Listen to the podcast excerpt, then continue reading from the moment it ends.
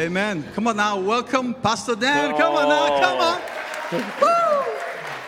Oh, that's, oh, that is very kind. Oh, thank you. Thank you very much. Oh, that means an immense amount. Thank you. Oh, oh, good morning to you. Oh, thank you so much. What a thrill to be here with you. I don't have the words. What a joy. Today is an exciting morning for a lot of reasons. Uh, but most of all, it is an exciting morning because today we are joining with millions of other Christians, our brothers and sisters from every corner of the globe, who are remembering and celebrating the entry of King Jesus into Jerusalem on the very first Holy Week. The most important week in history. The week that would end with Jesus dying on a cross, rising again, and thereby redirecting the entire course of the cosmos. And as we remember that coming, we naturally think ahead to a day when that same king will come again. This time, not to suffer and die, but to be universally celebrated and to bring permanent peace and prosperity, not least of all to the poor and to people who are victims of violence. Our passage for the morning is Mark 10, 46 through 52, which contains an incredible story, one of my favorites, of something that Jesus really did. It's, it's moving, it's funny at parts, and I think you're really going to enjoy it. So let's dig right in. Before we do, some of you might be asking, you know, why Mark chapter 10 and not Mark chapter 11 on Palm Sunday. Mark chapter 11 is the chapter that actually recounts Jesus riding into the royal city. And here's why. Because I believe that Mark wanted this episode that we're looking at today, uh, this episode of Jesus' final recorded healing, to frame our vision of Jesus as king. In other words, I think that Mark wanted this particular story to be the backdrop the scrim, the stage set for this pivotal act in Jesus' life. Now, why do I think that? Here's the reason. In the book of Zechariah, written over 500 years before Jesus was born, the prophet announced that someday Yahweh himself would return to Jerusalem, to his people, to his temple, not in smoke and fire, but in the form of a humble human king riding on a donkey. And at the end of that prophecy, and it's certainly one that Jesus' biographer Mark would have known, Zechariah says of this king, again, this king who would somehow mysteriously embody Yahweh's own personal return to his people after five centuries of absence. He says of that king, whom we know to be Jesus, he says, How great is his goodness how great is his beauty. In other words, the prophet was saying that, that unlike so many other kings and bosses and presidents and CEOs, this king, Yahweh's king, he won't disappoint. Rather, he will be splendid. And so, by placing this episode that we're looking at this morning right before Jesus' royal entry, Mark seems to be saying to us, he's saying, this event, this encounter typifies the king. It typifies his splendor. So let's get to it and see what we see. I'm going to read Mark 10, 46 through 52. It goes this way And they came to Jericho. And as Jesus was leaving Jericho with his disciples and a great crowd, Bartimaeus, a blind beggar, the son of Timaeus, was sitting by the roadside. And when he heard that it was Jesus of Nazareth, he began to cry out and say, Jesus, son of David, have mercy on me. And many rebuked him, telling him to be quiet. But he cried out all the more, Son of David, have mercy on me. And Jesus stopped and said, Call him. And they called the blind man, saying to him, Take heart, get up, he's calling you.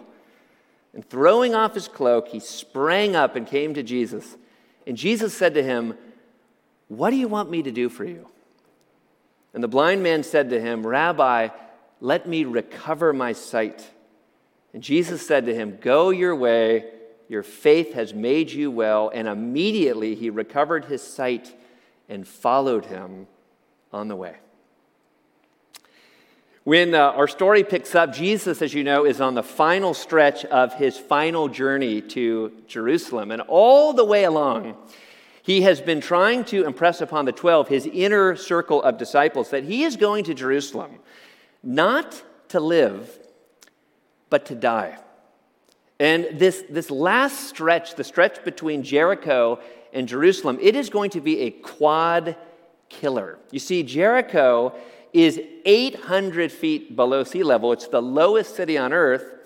By contrast, Jerusalem is 2,500 feet above sea level. Therefore, when our story opens, Jesus has got a hike in front of him. He's got a big uphill hike of 3,300 feet. What else should we keep in mind in terms of context? We know that when this story begins, Jesus has been under incredible emotional strain. And think about it. Over the course of this final journey, he's had conflict with the Pharisees. He's had conflict with Peter, who, in a, a, a, bizarre, momentary satanic takeover, had tried to get Jesus to abandon his calling. He's had tension with the 12 over their just unseemly jockeying for power. He's had more tension with the 12 over their shaming of parents who brought their children to Jesus, wanting Jesus to bless them. In short, nothing about Jesus' career and nothing about this final stretch to Jerusalem has been easy. It's been a grind through and through. Last uh, October, my wife Allison and my twin brother Darren and uh, my sister in law Becky and I, we, we hiked from the valley floor in Yosemite to the top of Sentinel Dome.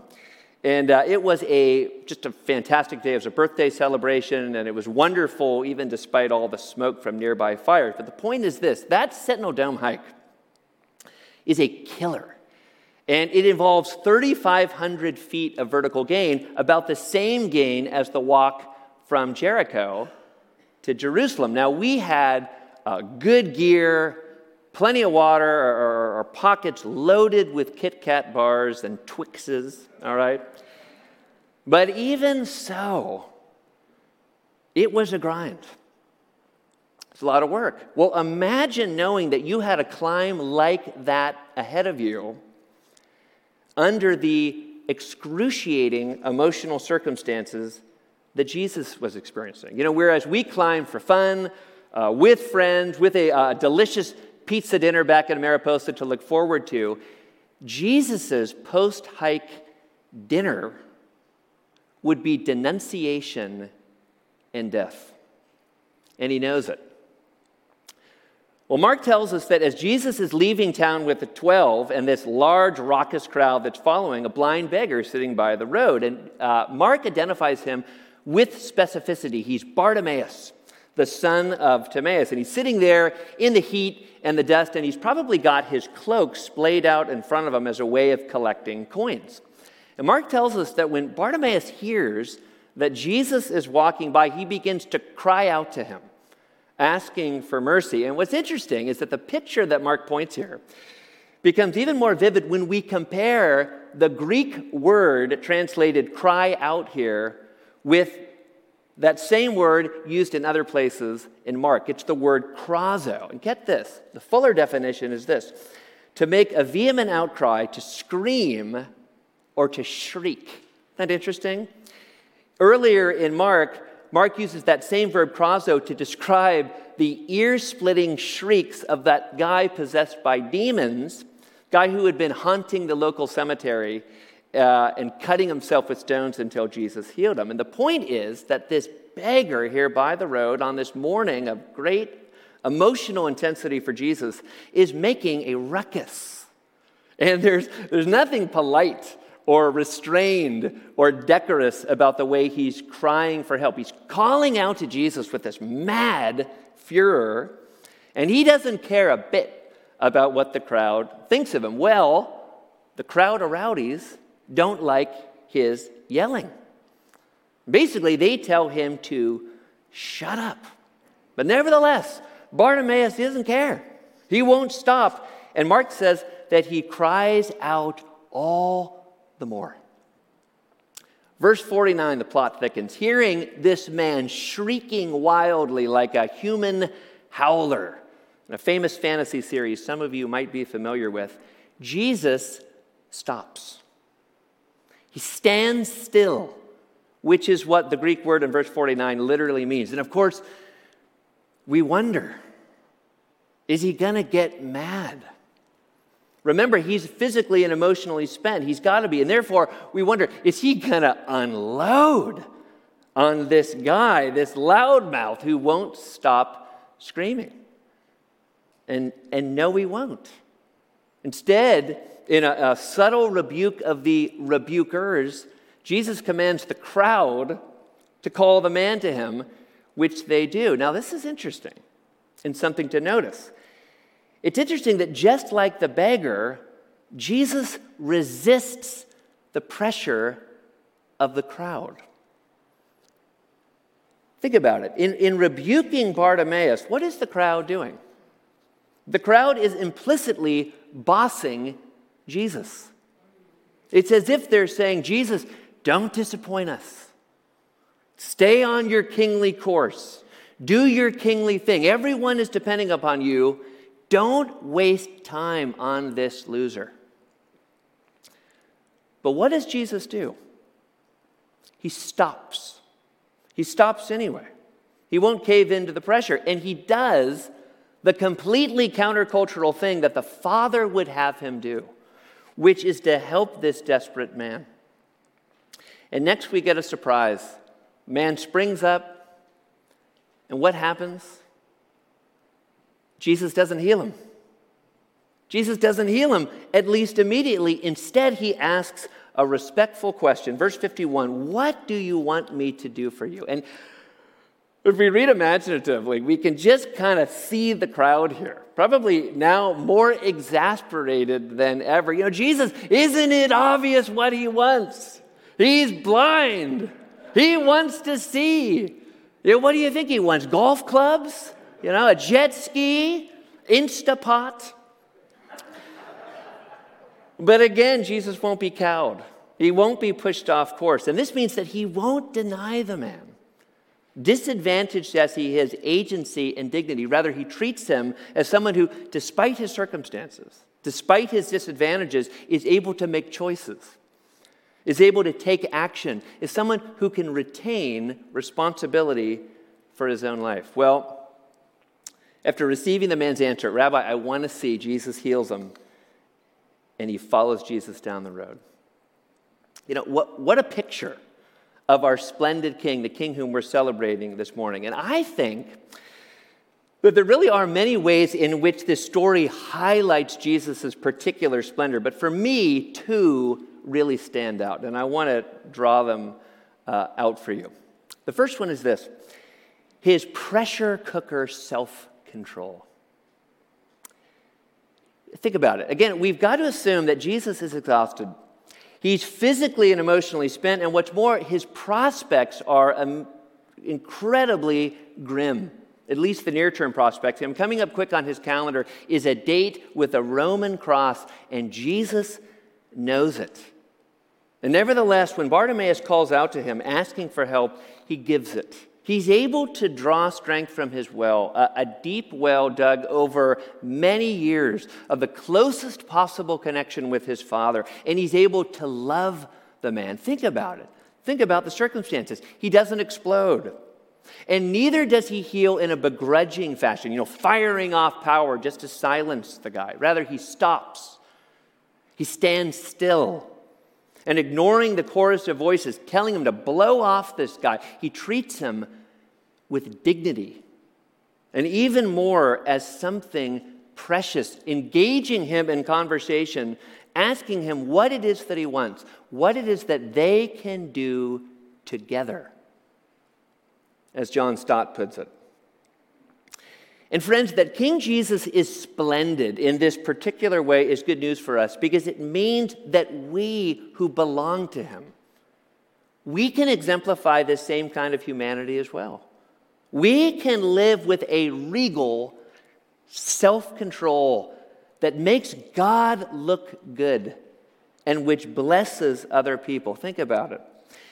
The essence of Christianity is unity with Jesus. It's being forgiven by Him and then connected to Him in a permanent union. It's dying with Him and rising with Him. And then it's living that new spiritual reality, that new permanent connection of mind and heart, where we get the benefit of His own mind and heart and person.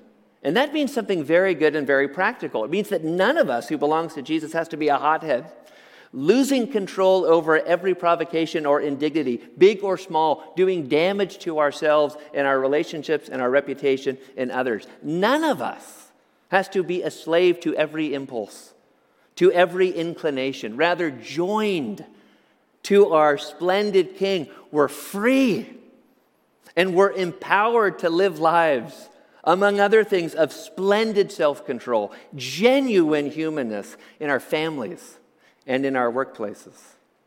In fact, I'm sure that this week, some of you, maybe in this room, maybe watching on the screen, you show just that kind of splendid Jesus like self control in extreme pressure. I bet you did.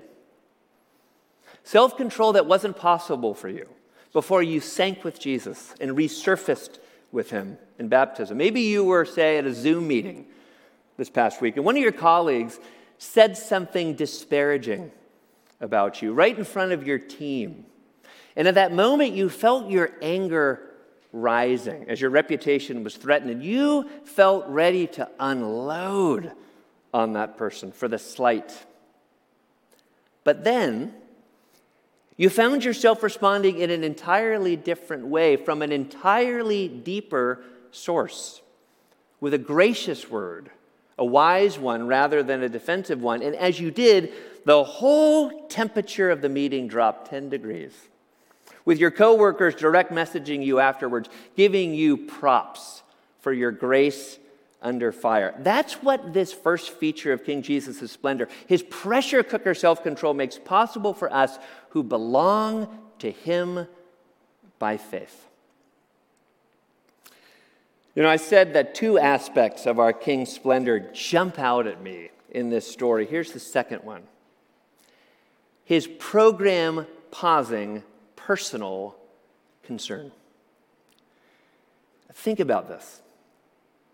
Jesus has a large scale calling. He has a cosmic calling, and that's to get to Jerusalem and then to die on the cross for the sins of the whole world, and in so doing, to reconstitute the very nature of creation, which is what we as Christians believe happened after Jesus died and rose again. The world became a different place. And again, Jesus is Israel's Messiah. He's the Son of Man, and he understands himself to be such.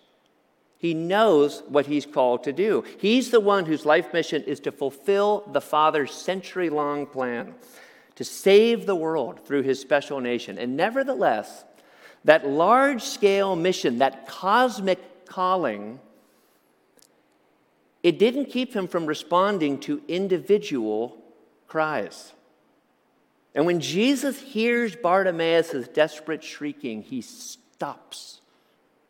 He stands still. And then treating the man as someone of infinite worth, not as a speed bump to get over before he gets to the really important work, he engages him in conversation. And then he heals them. And then, after giving attention to this individual cry, what does he do? He gets back on the road.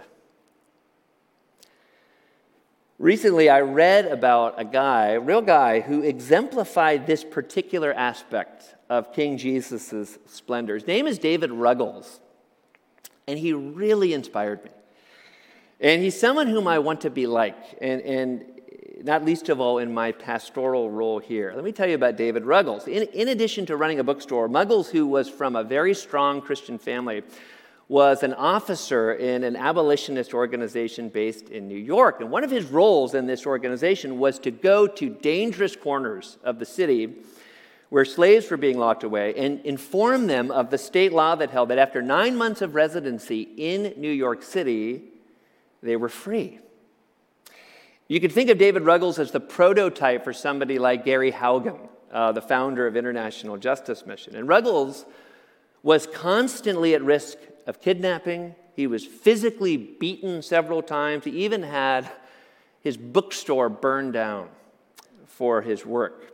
But here's the part of the story that really struck me. In October of 1838, Ruggles is working at his desk and he receives a note from somebody in his network saying that an escaped slave has shown up in the city and needs a place to stay. Well, what does Ruggles do when he gets this opportunity? This busy guy with a big calling, who we must assume is, is emotionally and physically taxed. Does he tell this contact to, to find somebody else to help with the fugitive?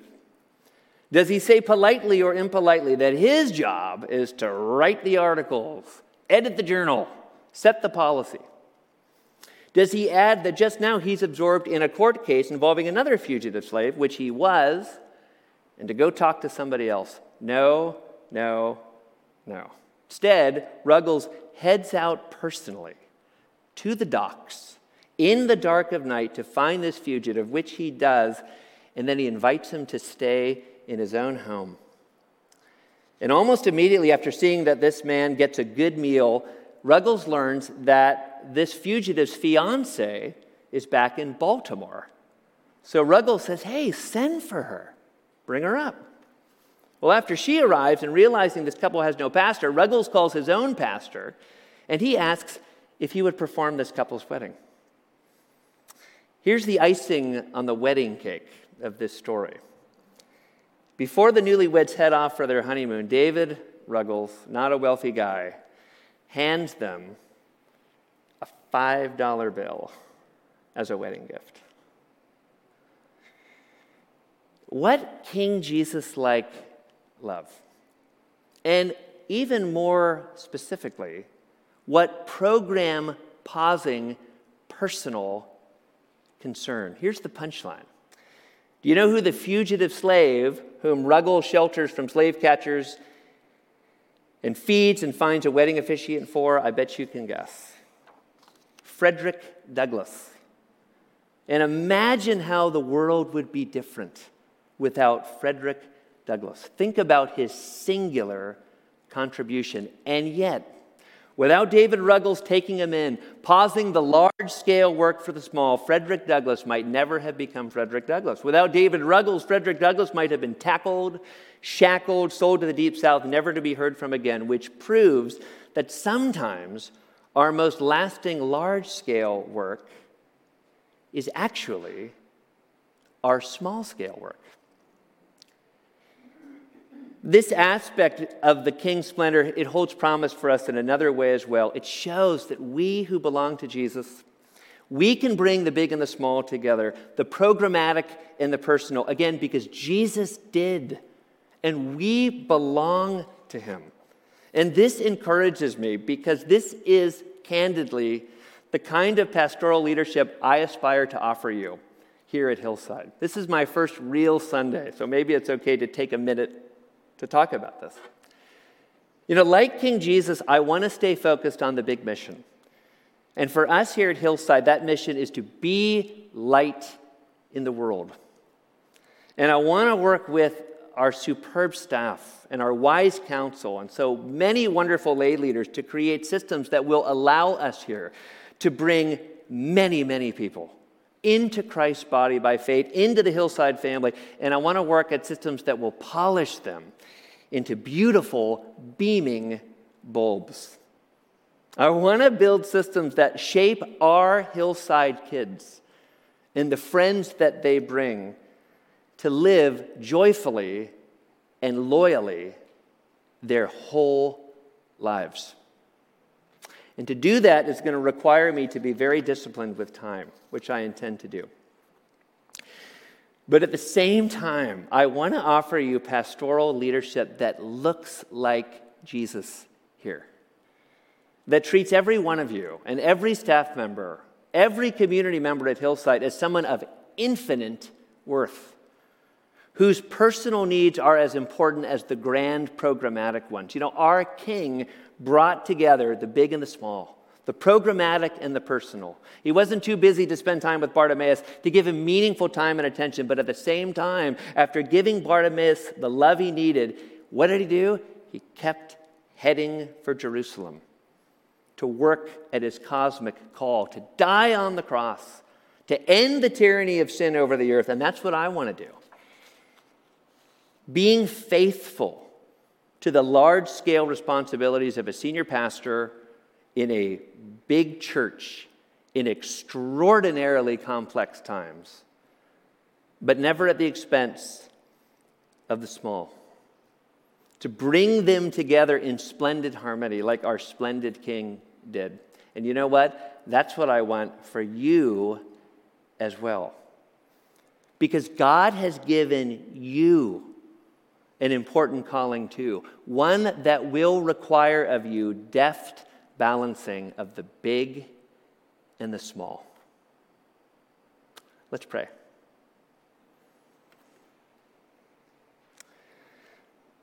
Father, thank you for your Son, our King. And thank you for his particular splendor. Thank you for what he accomplished for us 2,000 years ago on a cross at the end of Holy Week. And Father, this week we want to pattern ourselves after him, the one to whom we are joined in loving union, in the way that we walk, in the way that we stand still for the Bartimaeuses around us, and in the way we stay committed to whatever large scale, creation shaping work you've called us to do inside and outside our church. We love you. We pray in the name of our King. Amen. What a king we have. Yes. What a king we have. May this Holy Week be one in which you live in great confidence in your King, enjoying his favor which you have, marveling at his faithfulness, refusing to fret too much over evil, like the psalmist, Psalm 37 says, and seeking to follow him in the power of the Spirit. See you this Friday for our Good Friday service. God bless you and go in peace.